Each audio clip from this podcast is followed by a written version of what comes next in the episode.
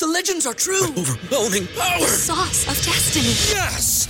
The most legendary sauce has arrived as McDonald's transforms into the anime world of WickDonald's. The greatest flavors unite in all new savory chili McDonald's sauce to make your 10-piece Wick Nuggets, fries, and Sprite ultra powerful. Unlock manga comics with every meal and sit down for a new anime short every week only at WickDonald's. Ba-da-ba-ba-ba, go! At participating McDonald's for a limited time while supplies last. BetMGM has an unreal deal for sports fans in Virginia. Turn $5 into $150 instantly when you place your first wager at BetMGM. Simply download the BetMGM app and sign up using code Champion150. Then place a $5 wager on any sport. You'll receive $150 in bonus bets, regardless of your wager's outcome. And if you think the fun stops there, the King of Sportsbooks has plenty of surprises in store. Check out daily promotions, same game parlays, live bets, and so much more. Download the app in Virginia today and get $150 in bonus bets instantly from your first wager. Only at BetMGM. BetMGM and GameSense remind you to play responsibly. See BetMGM.com for terms. 21 plus only, Virginia only. New customer offer, subject to eligibility requirements. Rewards are non withdrawable bonus bets that expire in seven days. Please gamble responsibly. Gambling problem? Call 1 800 Gambler. Promotional offer not available in Washington, D.C. This is the four man rush.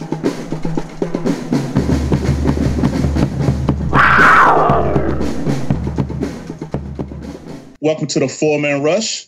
This is Kevin Avery. Tonight, I have my partners with me Will Harris, Larry Reynolds, and the return of the infamous Monty Fetty Jr., who was out last week. Welcome back, bruh. Glad you're back in the house with us. On tonight, we're going to be discussing several hot topics that's going on in Panther Nation.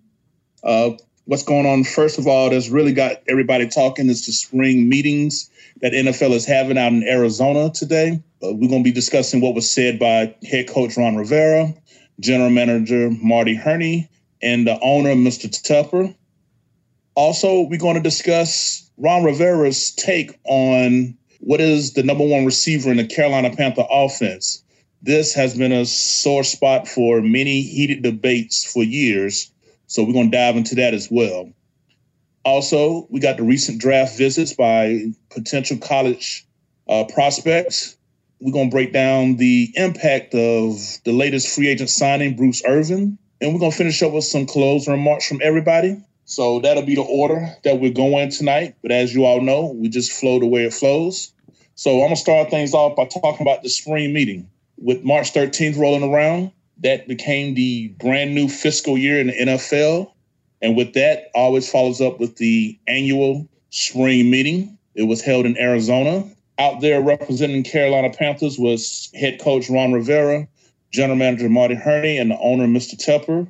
Each one of them sat down with Panther beat writers from the local media and provided excellent detail and insight, and also what the possible future plans are for the 2019 squad that we're that we're putting together piece by piece.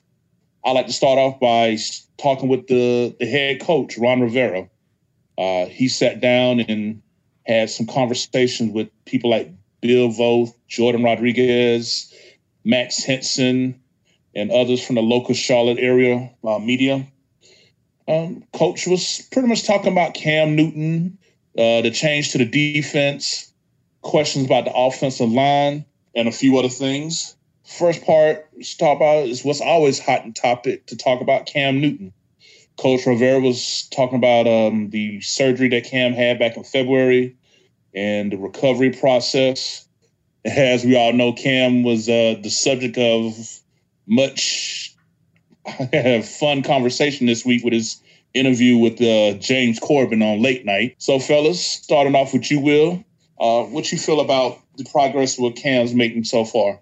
I mean, you like what you hear so far. Um, just hoping that the shoulder recovers. You know, hopefully he'll be 100% by training camp, and hopefully he can just build off last season. You know, I mean, you know, you like what you see in his videos with the having a personal trainer over his house 24 or on call, on demand whenever we need him to go through rehab and get his motion back. So, yeah, I'm excited to see how it turns out. You know, so far so good. Hey, Monty, what you got to say? We talked about this a little bit last week. You wasn't here, man. So uh, definitely uh, let us know what you feel about um, what's going on with Cam Newton and his uh, rehab and vegan lifestyle and things of that nature.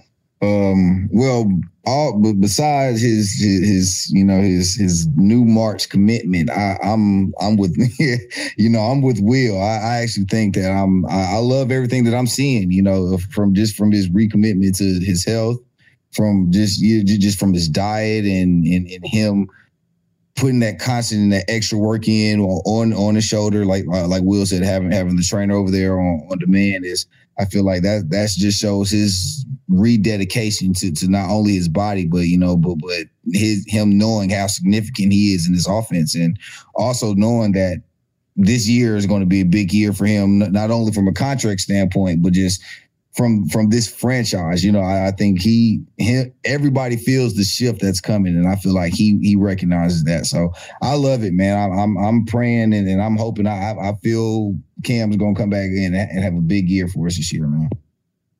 All right, Larry. What about you, bro? Well, uh, I'll start off by saying, man, I give him a lot of credit because it's hard enough for me to just get through that time of the month with my girl. So I give him all the credit, all the credit in the world. You know, he, I'm telling you, brother, he can accomplish that, man. That's more power to him. But honestly, this is boring news to me because, to be brutally honest with you, Cam is the most exceptional athlete I've ever seen. I've never once questioned his work ethic, even if he's had a down year. If you just look at him, whether he wants to put on weight, whether he wants to lose weight, he's always a physical specimen and he's always difficult to deal with. So, yeah, I mean, I'm sure he's got the right people in his corner to tell him what to do. I'm just excited. If he think this is going to be the best thing for his career, let's do it. You know, he's getting older, so to slim down a little bit, still have a whole bunch of muscle physique, still have a whole bunch of power and, and explosiveness out of him, I'm all for it. But honestly, it's just boring news to me. I've always expected the best out of Cam athletically he's in that category with LeBron and them. So best of luck to him. I know he's probably going to benefit us in a big way, and we just excited to see it happen. Yeah, and for everybody out there, let me go ahead and clear clarify this whole uh, monthly sacrifice by Cam Newton. It was asked what is what the flower meant on his Instagram, and Cam made it known that you know beginning this year he was making a sacrifice. For the month of January, he stopped betting and gambling. That was his January sacrifice. Uh, his February sacrifice was going vegan. Uh, as we all know, Cam already was a what you call a procrastinarian, where he was eating meat. Pescatarian. Pescatarian. Pescatarian. Okay. All right. You know, thought about to say a bad religion or something, but anyway. Um, but yeah, so he had given the meat, but he took it to a whole nother level with this vegan style. For those that don't know, vegan means not only no meat, but n- nothing of any animal byproducts.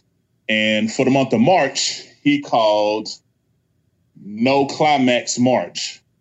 That basically means not just not sex, but no type of release of a physical form of sexual gratification whatsoever. We all grown. We all grown here, you know. And I give him credit. Yeah, hey, bruh, I you know, it's, it's one thing to say no sex, but no release at all. Hey, hats off to him. You know what I'm saying? I, I, I don't see myself doing that challenge no time soon myself. But hey, Cam, you the man. Do what you got to do. So when the month of March is over, it'll be a different challenge. I saw people thinking he's he's trying to give up sex for the rest of the year or all this other stuff. I saw the little memes by the little rival groups and stuff trust me, at stroke of midnight of April the 1st, Cam going full speed. You know what I'm saying? So don't be surprised if baby number four is not announced during training camp. You know what I'm saying? So hey, Cam is not giving up sex for the rest of his for the rest of the year. It was just for a month. So we can go ahead and uh, put it off to rest. All right. The uh, other part that Rivera was talking about was, you know, just he briefly discussed, you know, the release of Matt Kalil. Uh, again, you know, Monty, when you was, go- you was gone, we, we, talked about this. It wasn't much of a shock or surprise. Uh, basically, Rivera said, I, and, and I quote, I think it's just a fresh start more than anything else. I also think, from my understanding, that he was not going to be prepared until we go to training camp. So let's say, for whatever reason, that we did resign Daryl Williams and kept Kalil, he still wasn't going to be ready for OTAs and the mini camp. It was going to be until training camp. But with the resigning of Daryl Williams, they figured they'd just go ahead and chalk up the dead salary cap, go ahead and release this man, and you know let him get a fresh start. And personally, I wish Matt Kalil the best with the rest of his career. Uh, I was on his team while he was here, but when you're not here, hey, well wishes, and you know I'll get with you. So Monty, you go ahead and tell us how you feel about Kalil, man.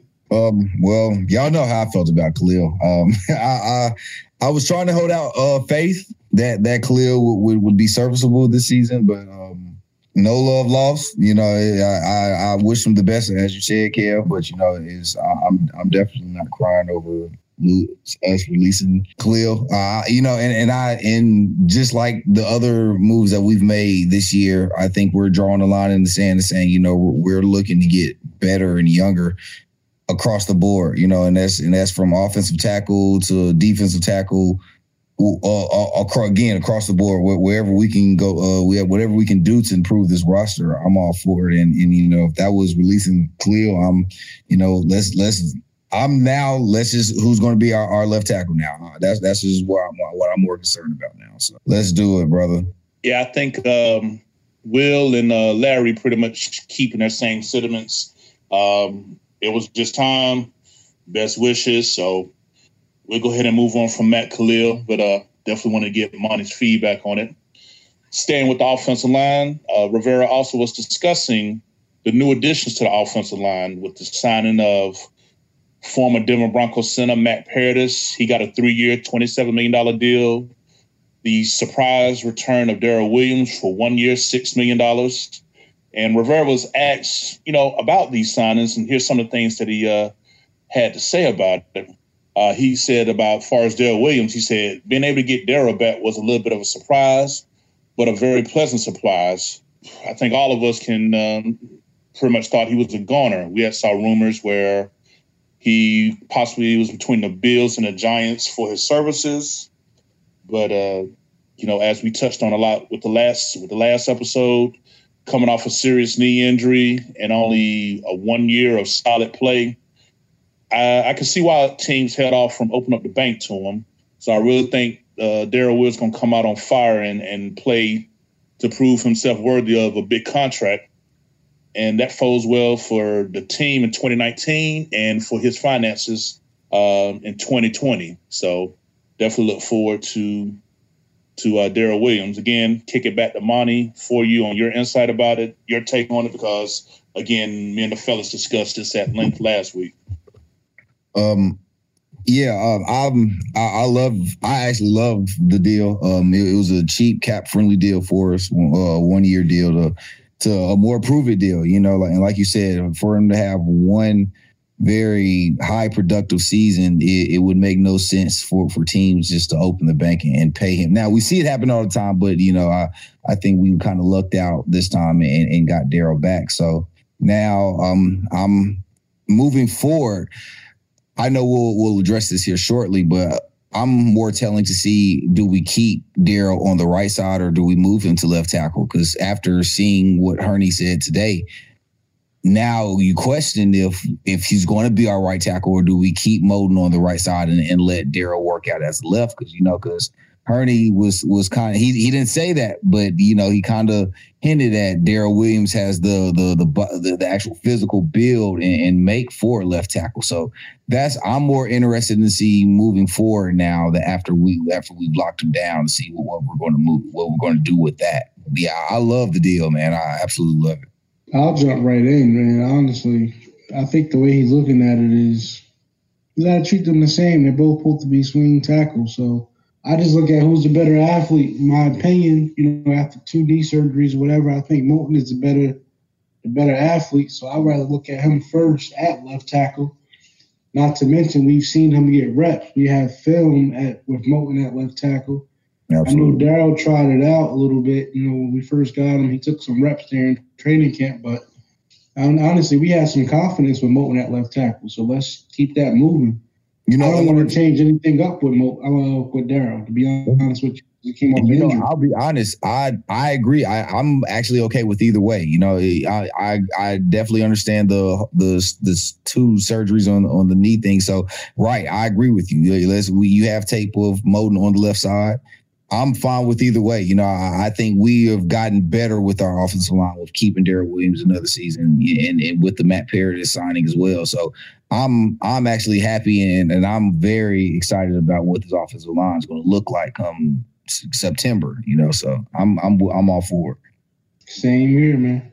What about you, Will? You know, I mean, at the end of the day, you know, it's still March and you got to go through all OTAs and training camp. And that's when you do your trial and error process, see who fits where, who doesn't fit where. So I just think we want the five best football players we got to be on that offensive line. You know, Daryl and Moton are certainly qualify as that. So we'll see what happens. Moving right along with the uh, with discussion about the offensive line, we had mentioned about Paradis. Here's what Rivera had to say about him. He said, Coach Matsko and I sat down and really gauged his football intelligence, and that was really good to see. I like how tenacious he plays as a player on tape. You see him finish off guys a lot like Ryan Kalil, and he's athletic like Ron too. Honestly, when I watched his tape, a lot of things that I saw, I compared him to Ryan, and I really thought he was very close to what Ryan does.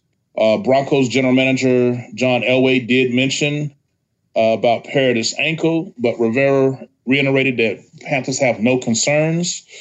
Uh, Rivera went on to say, the only thing I'm going to say is that we cleared him medically. We're very confident and we look forward to having him out there with us. So uh, when it comes to, you know, the signing of Paradis, uh, for those who don't know, he fractured his tibialis, I believe, broke broke leg. Uh, he only played like seven or eight games last year, went on IR. Uh, when he signed with Carolina, he was asked about his expected uh, recovery. He's expected to be a full go by June, so possibly see him during the mandatory minicamp in June that we have right before breaking before the uh, start of training camp. Personally, I'm I'm very excited. Uh, Football Focus had him as the number two center um, in 2018, in spite of only playing uh, seven games, I believe. His run blocking grade is top five in the league. He's only given up, I think it was something like one and a half sacks in the last two seasons, only 10 quarterback pressures in the last two years.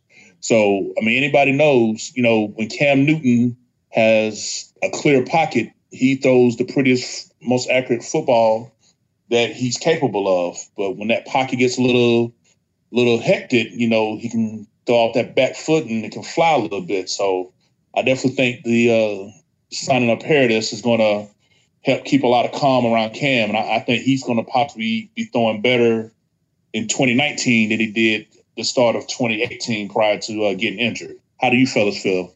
I agree with you.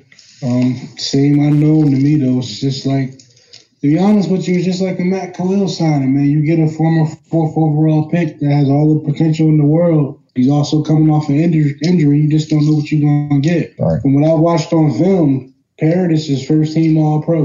That's just what it is. But we just got to pray that he's the player that we know he can be. And with offensive linemen, lower body ailments are their biggest flaws. Like it's it's hard to recover from Achilles, leg, hamstring, anything lower body is tough for offensive linemen. So we just got to be as fans, we got to be optimistic and hope that he's 100% healthy. If he is, he can anchor that offensive line and be top five, to be honest with you. But it's just that unknown. That's my only concern with Paradis.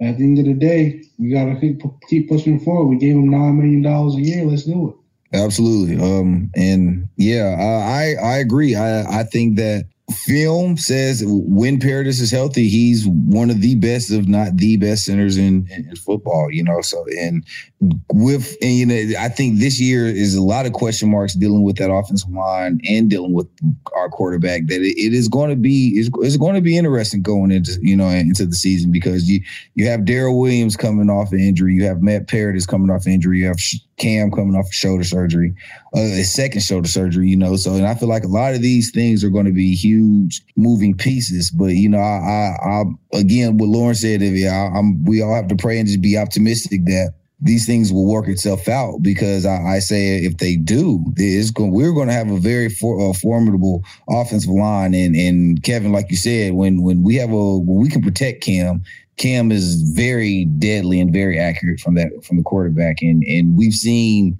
the top of 2018 that in Norv Turner's offense, he can be among one of the best quarterbacks from the pocket. You know, if we can protect him, so it's going to be very interesting going into September.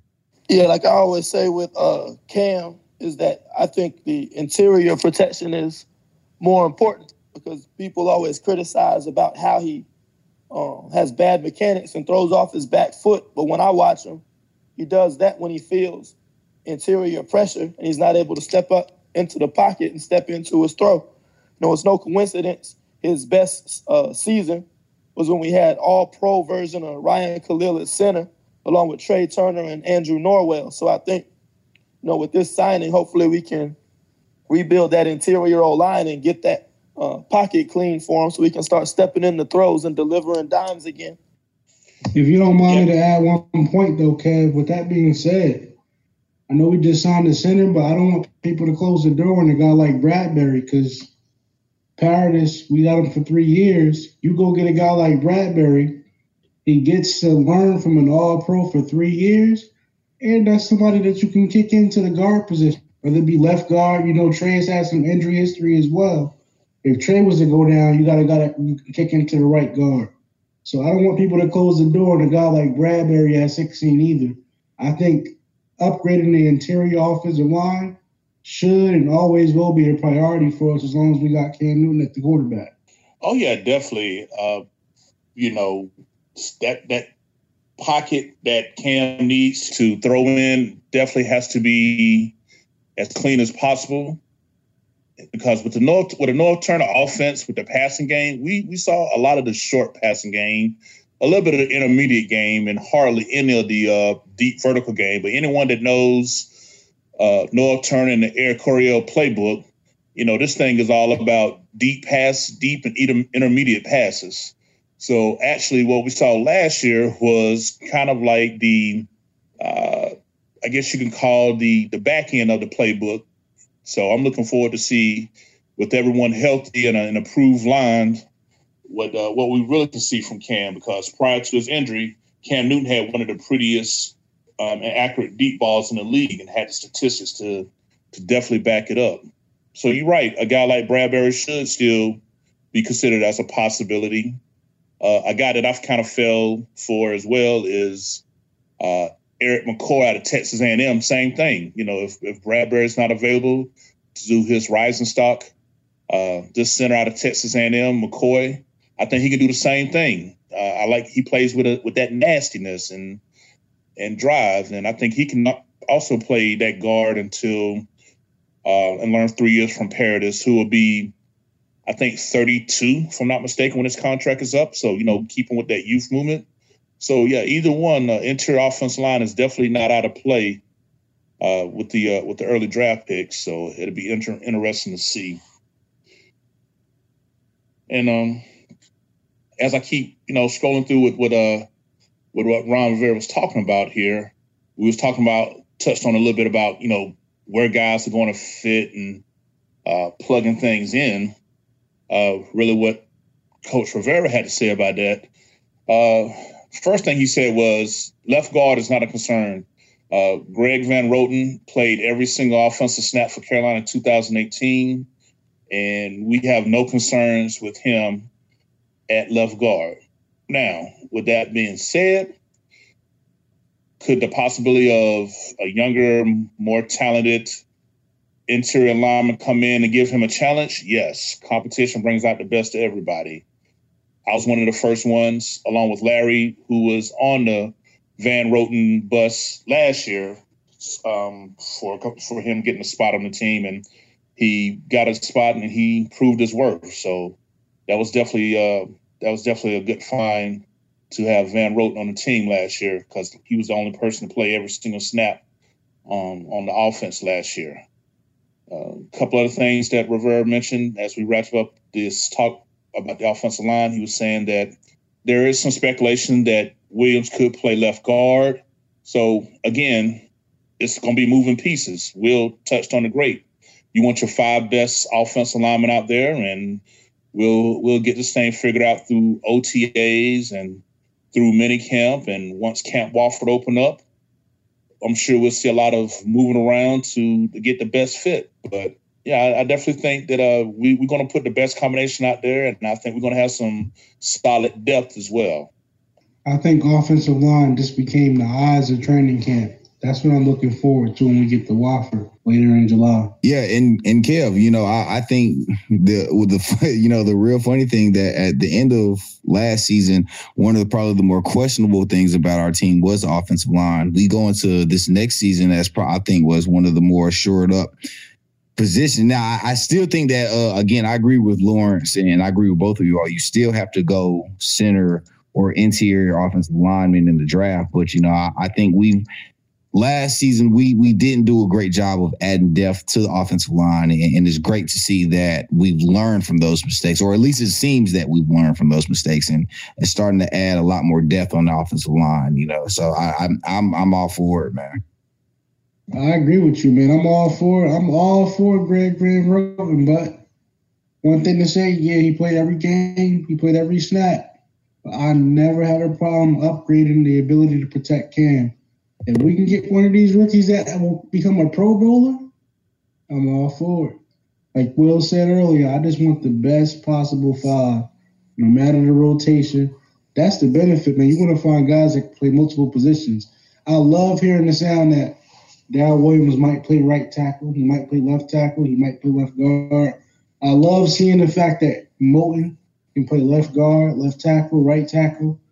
That versatility says a lot to me. So I just want the most versatile guys and the most formidable guys to be able to protect Cam Newton this upcoming season. Yeah, it's kind of funny because you go back to uh, 2017, you had all the injuries at wide receiver. So we had the law firm starting heading into the playoffs. Who was it? Bersin, Shepard, Clay, and Frazier. And then last year we didn't have depth on the old line. We learned our lesson again.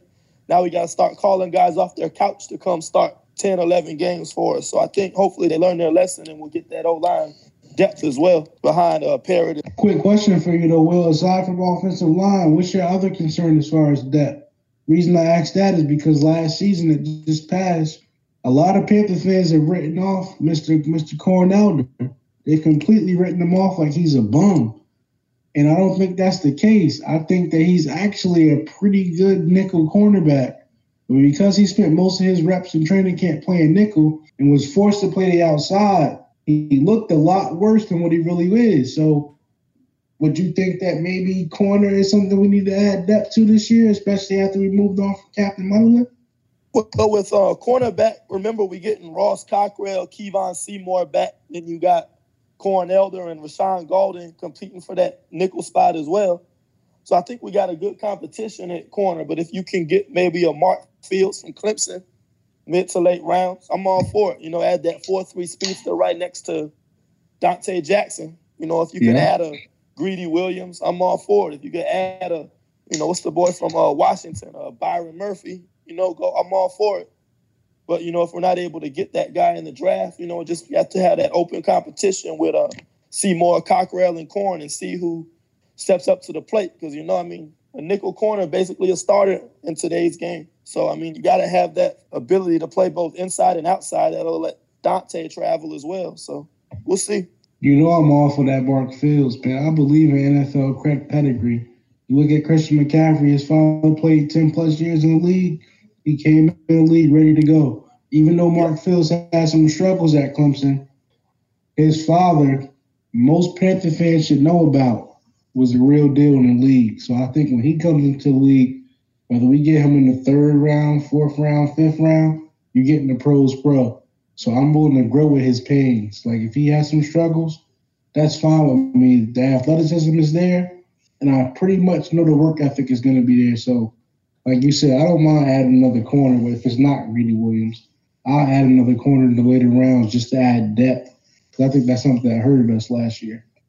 Uh, as far as my little two cents on on the um, defensive backfield, most of y'all know I was a big Kevon Seymour fan last year.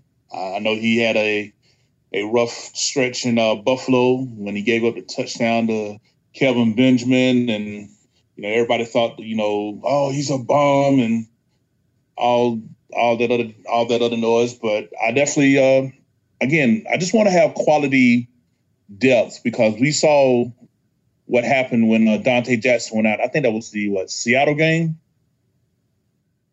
Was that Seattle yeah, when Seattle. Donte was out?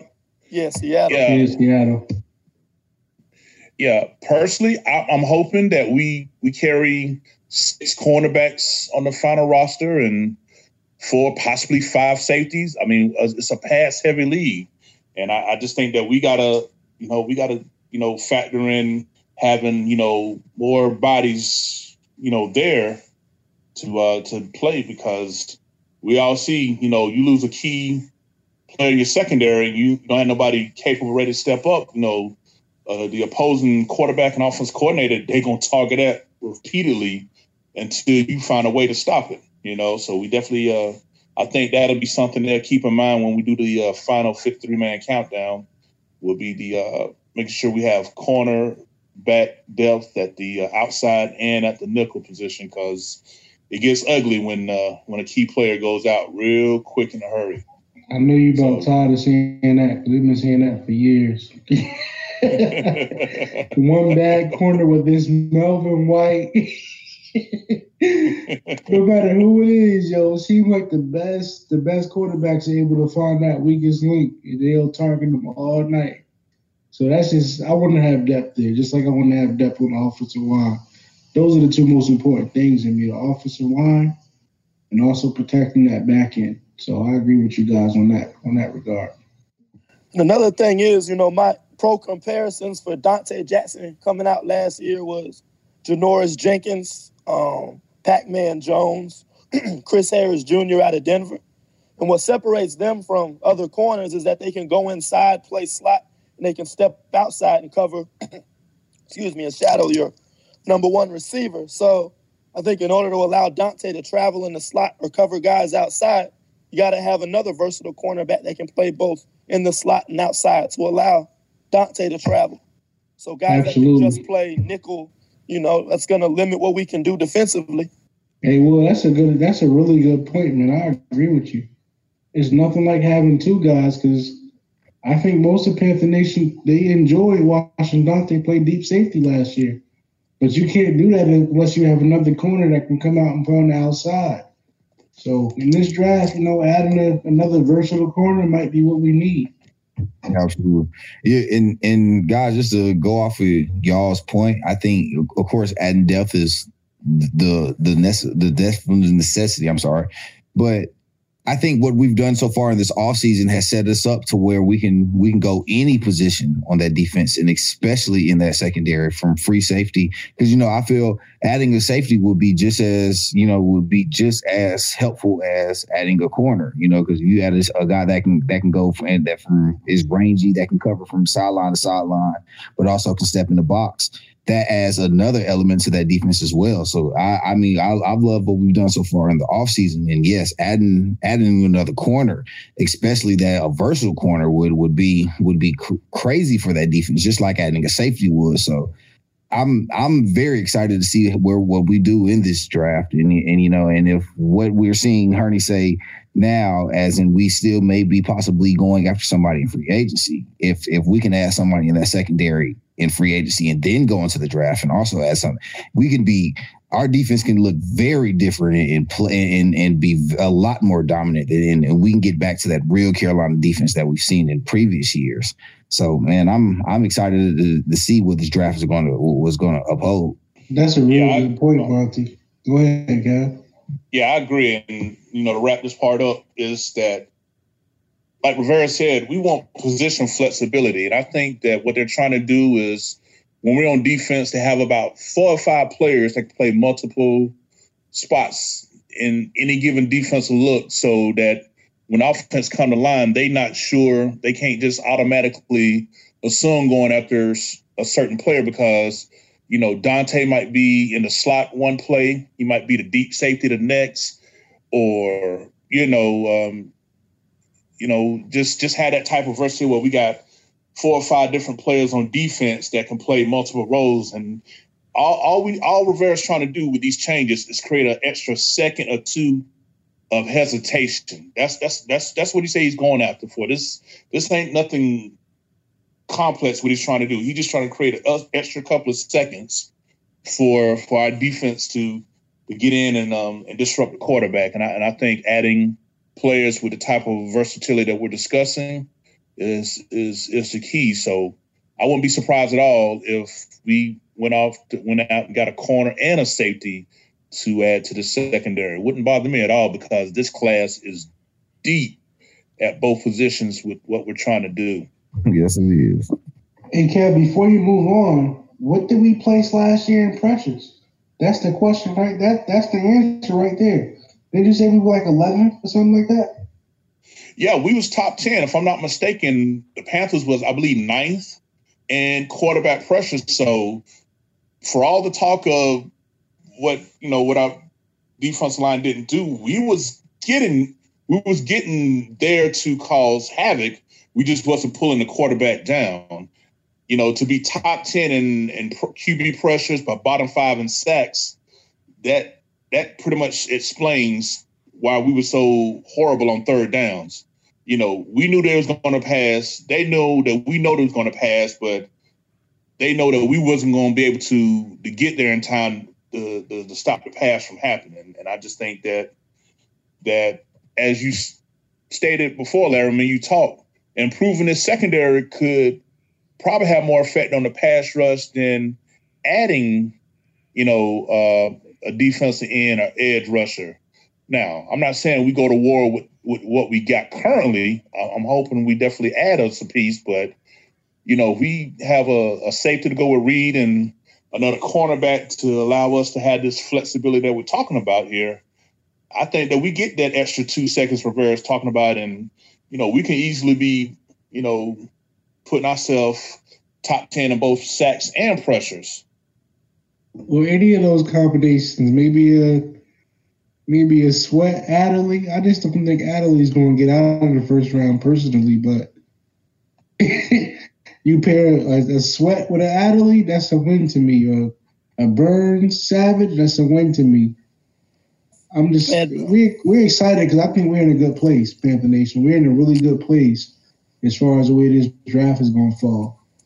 So, and you know, Darnell Savage at. is a Savage a slept on prospect. You know, you watch him on tape, you know, he's playing, you know, single high, he's moving in the box, he's covering as a nickel safety, he's breaking on the ball. You know, he's a great tackler. You know, he's like a heat seeking missile and run support.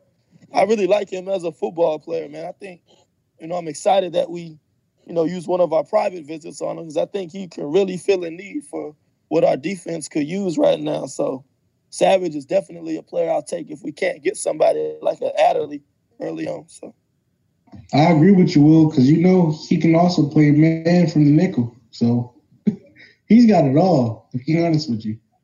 And something not yeah. to sleep on is we got his teammates, uh, DJ Moore and Jermaine Carter in the draft last year. So that should help his transition to the pros because he's got guys on our team that he already knows. So I think that's a very realistic prospect the Panthers should be targeting. Yeah, and I also think um, Juan Thornhill out of Virginia. I mean, I, personally, from what I'm seeing, I, I, think him and and Savage could be in the same class of safety. Uh, you talking about someone that was a full, you know, played four years at Virginia. Uh, definitely a ball hawk. You know, 13 interceptions. Uh, plays the single high like we do in cover one. Uh, definitely is able to you know, play, you know, underneath and and get in and mix up in the zone. So, you know, Savage or Thornhill uh, at safety would uh would be a I would consider definitely a big win. Cause Will, you you kind of follow Virginia a little bit. You uh you, you got anything you can add about Thornhill? Yeah, I mean, one thing I suggest about him, just look at the type of athlete he is. Like you, um, in high school, he was a highly recruited basketball prospect, and you can just see him doing these uh, crazy dunks think his vertical was like a 44 inches. I think he runs like a 4 4 40. Um, good broad jump, just good athletic profile. So I think great athlete. I don't think he has the polish as far as football instincts that Darnell Savage has, but definitely, if you know we can't get a Savage or an Adderley Thornhill, somebody we can look at in maybe the late second or third round. Yeah. Also, your boy from out of Florida too, uh, with the three names. Um, yeah, Chauncey Gardner Johnson. Yeah, yeah, yeah. He will be a nice playing. fit too. Right. He has a lot of versatility as well. You know, he played mostly nickel, but he has a lot of range, and I think that you know his athleticism and range could translate better to a free safety than say a Rashaan Gaulden, like we drafted last year. I think Gaulden's game is um, read and react, play downhill. You know, in the box, he's not really a guy you want in man coverage or trying to play center field. Don't get Lawrence started about Will Gaulden, man. Yeah, let's leave Gaulden out of it, man. That's the worst draft pick since Monty Edwards to me. But being that y'all mentioning safeties, honestly, the only other person I would probably put in Savage's class outside of Adderley, of course. I don't want anybody to sleep on Rock Ya-Sin from uh, what Temple. I watched yeah, some of his tape. I watched a lot of his tape. He shows some of that same range, that same athleticism. So he's another guy I'm looking forward to. But I think we all of us are on the same page as far as possibly addressing that free safety position if we can't address the edge right away. We gotta have we gotta we gotta have we gotta have immediate impact at one of those two positions, whether it's the edge right away or it's the free safety position. So I think we're on the same page as far as that goes. Yo, can y'all imagine if we draft Rock Ya-Sin and at the game he makes a play, and then on the play be like, "He is my rock, rock, rock, rock, rock, rock, rock, rock." Yo, that would be tight. You know what I'm saying? His name alone is cool. Like you gotta go draft a guy like that. Rock Ya-Sin. That sounds so powerful. Absolutely. They definitely the media is going to definitely be able to make some plays with his name alone. But he's definitely. a good football player. Like leaving his name out of it, he's a really, really good football player that we should look at in those early to mid rounds. But uh, to get back to this whole thing with the defensive lineman, I um, you know, about this being a position that I played and and I always followed.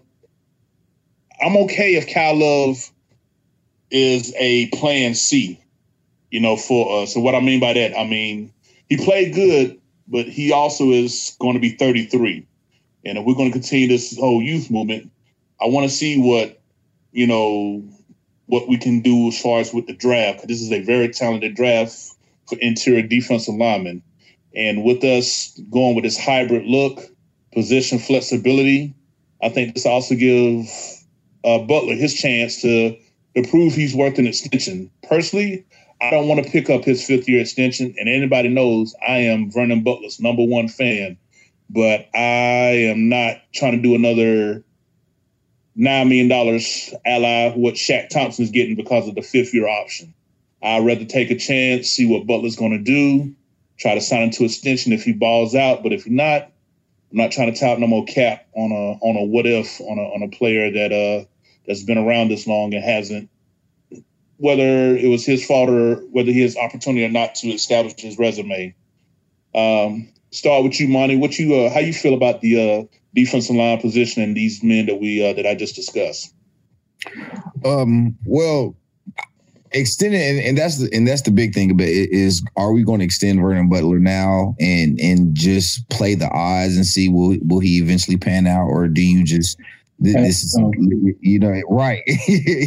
You know and and i think we all can kind of are, are, on the point is like you know you you don't take that chance and you don't extend them so with that being said as for Kyle Love, I'd love, I would, no pun intended, I would love for us to keep Love, you know, and but with with the draft being like you said, with the draft being so deep this year, there's no need to overpay for, for for an aging guy, and there's definitely no need to uh, extend a guy that has proven a first round guy at that. No, you know, and, and I feel like that may have not been fair for Vernon Butler, you know, because he can't control where he was drafted, but he has not pro- you know he has not proven to be what we thought he was going you know he's he, he's was he's never panned out to be uh Kawann Short's uh, replacement, you know. So and that that essentially was what why why we drafted him. So with the draft being so deep this year, I'm I'm absolutely on board with you. And you know, and again, like I said earlier, we've set ourselves we set ourselves up so well in the free agency that you don't have to reach it almost. And I feel like all draft, you can just pick the best player available seriously all draft and and you can't go wrong. You know, that's and, a really good point, yo. You know, and right, and and I and I, and I feel like you you just you, you, we've done. You know, we don't give Hurney enough credit for what he's done over the last two years. You know, because people are going to cry about the post on and you know, but but I'm willing. That is one guy I'm willing to bet is going to have a better year second time around than he did his first season here. I'm willing to I'm willing to put my money on Poe than I'm willing to put it on Butler. You know, so you, you know, you know, so I so we don't give Hurney enough credit for the, the, what he's done the last two years from the Poe signing. I'm because I'm standing on the Poe signing to, to now the um to you know to the center that you know uh, Matt Paradis. I'm sorry, you know it, to to resigning uh, Daryl Williams to a cheap. You know, we've done so well in the free agency that defensive tackle. If that's the best player at 16, I'm all for it. Same with safety. You know, it, you know, it, it's it, it, we have really done a great job this year, and and it's it's going to it's going to be great to see what we do uh, come drafting. So Monty, my question is, how much do you want to put on that? Because I'm not sold on the Poe signing at all. I once was. I looked at. I basically looked at a, a skeleton of what he was, but you know, the four of us, we watched tape I watched a guy named Frank Ragnow drive him off the ball 10 yards and turn him. I'm just not sold on him. And then when it comes down to like a guy like Kyle Love, I understand he's on the plus side of the 30, but nothing in his game has stated that he's old. He's been productive. And, and I'm sorry, I didn't mean to interrupt you. Um, I agree with the. I, I absolutely. To me, if we could have kept Love, I would have been then. Then that's the question of do you do is Poe really worth? You know, it was Poe really worth that contract? But since what we've now seen that we may possibly not sign Kyle Love back, I you know I, I, think now we're in the point of you have to see if you know where where we got what we got with Poe.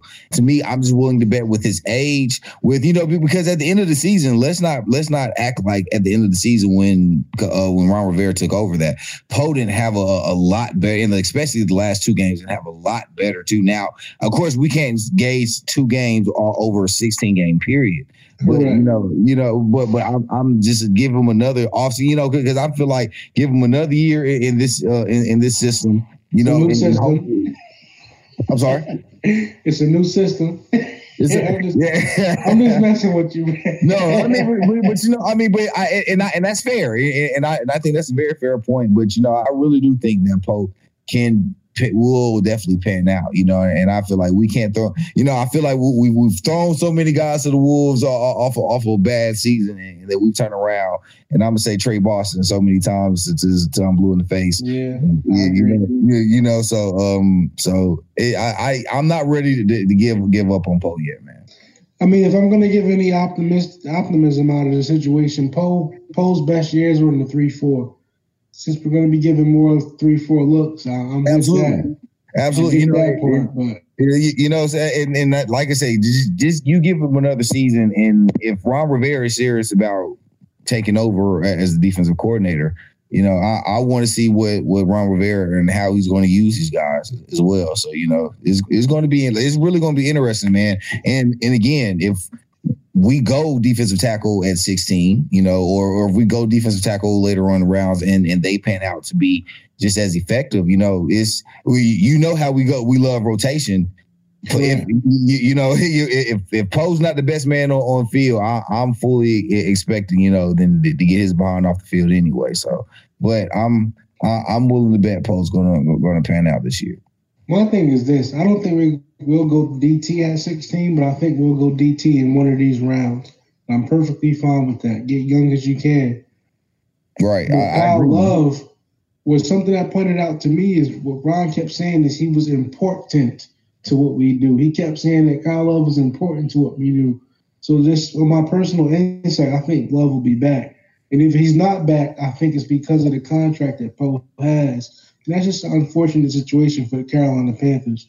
You sign a guy like Poe to all this money. You got a guy like Kyle Love that can do the job a lot better and is a lot cheaper. So like I'm really, really, really disappointed in the Poe signing. But like you guys said, when Ron took over plays, Poe played better. My only issue with that is he, he still wasn't making an impact. Like he was actually doing his job. Like when Ron took over plays, you saw Poe doing his job. He didn't say that. He didn't do anything to me that would seem like not only is he doing his job, he deserves to be here.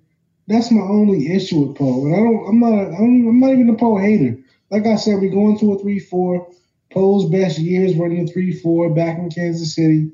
Hopefully it works out for us. But I'm looking forward to, you know, drafting somebody that can play that three technique in the draft as well. Butler, I didn't talk about tonight because I'm pretty much over him. I had a, I really enjoyed Kevin's breakdown of uh, Vernon Butler because he did show that he does a lot of things that don't pop up on film. But on the first round, that's not really what you drafted him to be. He wasn't he wasn't brought here to be a, a Star Lotulelei. He was brought here to make impact plays as a first round draft pick, and we just didn't see him on a consistent basis. So you know, he has one more year. Like Kev said, I wouldn't pick up his option. Hopefully he balls out. If we're put into a position where, you know what, it's resign him or not, I'd rather be in that position. If he's worth the money, we'll give it to him, right? But at the end of the day, I'm looking forward to bringing somebody in new to play that DT position or bringing back Kyle Love. And that's my two cents on it. I'm to take a page out of Bruce Irvin's playbook and name drop my guy, Bryan Cox Jr. You know, we talk about NFL pedigree. You know, his pops was a great linebacker for many years. The thing with Cox, you're not going to look at football reference or PFF and nothing's going to really stand out to you. You just got to watch him on tape. He's got a great motor, constantly hustling. You know, he'll make a lot of mistakes. You know, he'll make a not seal the edge on a run play. You'll see Luke go crazy, you know, cursing him out. But I bet you he's making that mistake at full speed. So I think when a guy's got a motor and just puts in the effort like that, you can always coachable. And I think he can he's poised for a good season this year. I can see what Bruce Irvin saw in him to make him excited about his development and what his future has in store for him. I agree with you 100%. a thousand percent, actually. Keep going. Then we got to talk about Efe Obada, another high motor guy. You know, not going to be a starter or a dominant all pro player, but keep in mind, we rotate, what, eight D linemen. So you got to have these guys like Cox and Obada filling in for, you know, Bruce Irvin and Addison or whoever we draft. Absolutely. You know, just these guys are just high effort players with big, constant motors, and they make hustle plays. They'll make their share of mistakes. They'll make their share of goof ups, but everything's done at full speed. You just gotta, you know, you gotta appreciate that. They're not gonna be high on PFF's rating list, but you know they can still be impact players for us next year. Absolutely. And will I, and I actually think that's a great point, you know, because we we don't mention guys like Efe Obada and we don't mention guys like Bryan Cox. And and I think it's very telling. Again, you, another great point of you saying that Bruce Irvin even made it a point to mention that he wants to wrap his arm around Bryan Cox because he sees the potential in him. You know, so so to hear that from from Bruce Irvin and and just to see how and, and see the flashes that we saw from Efe Obada last year, I think that's a great point moving forward. That you know adding pieces with the draft with the young talent that we already have mixed with guys like Mario Addison and now Bruce Irvin. You know, I, I man, this this defense is definitely primed to be a, a young and, and, and definitely dominant defense. We just have to make the right moves here moving forward to the draft. And and like again, if, if we can make a late push or something in free agency again, that would be uh, uh that would be brilliant. But we are primed to be a very great defense, like you said, with, with guys like Efe Obada and, and, Bryan Cox. So that's a very great point, Will. Yeah, fellas. So I, I really think that um, you know Hurney is going to um, going to put us in a real good position in 2019, and I, for one, and um, am very excited about it. We're gonna cover what Rivera had to say to wrap it up on with Mr. Tepper. This was his first time at a spring meeting as a full fledged owner. As you know, this time last year, he was in the uh, process of buying the team, but still had to be voted on in the meetings in Atlanta last May. Uh, pretty much with Mr. Tepper, he was basically speaking on learning how to be patient and being a guy that's all about numbers. He was stating that he's a very analytical guy when it comes to numbers. Uh, what he means by that is he looks at the stats. He he he wants to see what's what's the conversion rate on on third and fourth down. Um, he's very much into um, what it is that the stats show on NFL Next Gen and things like that. So Mr. Tepper is definitely a stats guy, and that's why he's pretty much has. I think he has more insight, but he's also taking a step back and letting the football people doing doing their work. So I definitely think that Mr. Tepper has made it known what's going on, and we'll definitely look forward to uh, seeing how the team follows through with the vision that he has for the team. Uh, Mr. Tepper also went ahead to speak about the process of moving the team practice facility and headquarters into South Carolina. Uh, a lot of people have sometimes got it confused. And I think that the team is not moving the stadium to South Carolina, but the option of having a practice facility in South Carolina is something that will keep this whole North South Carolina involved. So I definitely think that that is something that we got to, you know, take a look at and and make sure that people understand that this is about involving both states. The Panthers will be playing at Bank of America Stadium, period. They're going to have a bubble over the current practice fields before the 2019 season started. Mr. Tepper said his team would not be practicing in the rain at all in 2019. And I like the I like the fact that he's making sure that that's going to happen. All right, great. Well, fellas, again, uh, definitely enjoyed, you know, just having this Panther conversation with you fellas. Uh, I want to say on behalf of all of Panthers Nation that I appreciate the hard work that every single one of you guys put into the four man rush. So to you, Larry, to you, Will, to you, Monty, I appreciate you guys. Uh, I always like to give special shout out to the people behind the stage, Tim Johnson, Noah Thornburg, Carnado, Greg James. I appreciate you guys. So my name is Kevin Avery. On behalf of the Four Man Rush, we want to thank you all for listening to our third episode. Until the next time, y'all take care. This is the Four Man Rush. Keep pounding. Niggas never till it's time to see. But really, I'm just taking time to really let it breathe. So, baby, just chill. She love it. We out in public and we can just chill with my partners and we can go back to my crib and just chill under covers and do we. The Four Man Rush is brought to you by the love and respect of and for the Carolina Panthers and Carolina Panther fans everywhere. Keep pounding. The Four Man Rush is a non affiliate of the Carolina Panther organization. All thoughts, assessments, and content of this podcast is directly related to the Four Man Rush exclusively. Thank you.